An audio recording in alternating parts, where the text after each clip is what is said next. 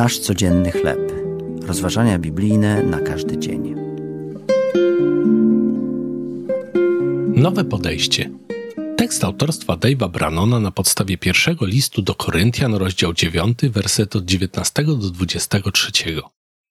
Szkocka misjonarka Mary Slessor, entuzjastka i kontynuatorka pracy Davida Livingstona, pod koniec XIX wieku przypłynęła do afrykańskiego kraju Kalabar, obecnie Nigeria.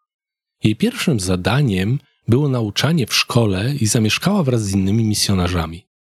Mary jednak gorąco pragnęła służyć Bogu inaczej. Uczyniła więc coś w tamtych stronach rzadkiego. Zamieszkała pod jednym dachem z Afrykańczykami, którym służyła. Nauczyła się ich języka oraz żyła i jadła tak jak oni. Podczas swojej czterdziestoletniej służby przygarnęła dziesiątki porzuconych dzieci oraz niosła nadzieję Ewangelię tym, którzy jej potrzebowali. Apostoł Paweł wielokrotnie nauczał, jak ważne jest zauważanie potrzeb otaczających nas ludzi. W pierwszym liście do Koryntian wspomina, że różne są dary łaski, lecz duch ten sam. I różne są posługi, lecz Pan ten sam. Służył więc ludziom według ich potrzeb, na przykład dla słabych, stał się słabym, aby słabych pozyskać. Jeden ze znanych mi kościołów przyjął ostatnio podejście, że należy pozbywać się wszelkich barier i wprowadzać udogodnienia, dzięki którym z nabożeństw mógłby korzystać każdy z różnymi niepełnosprawnościami.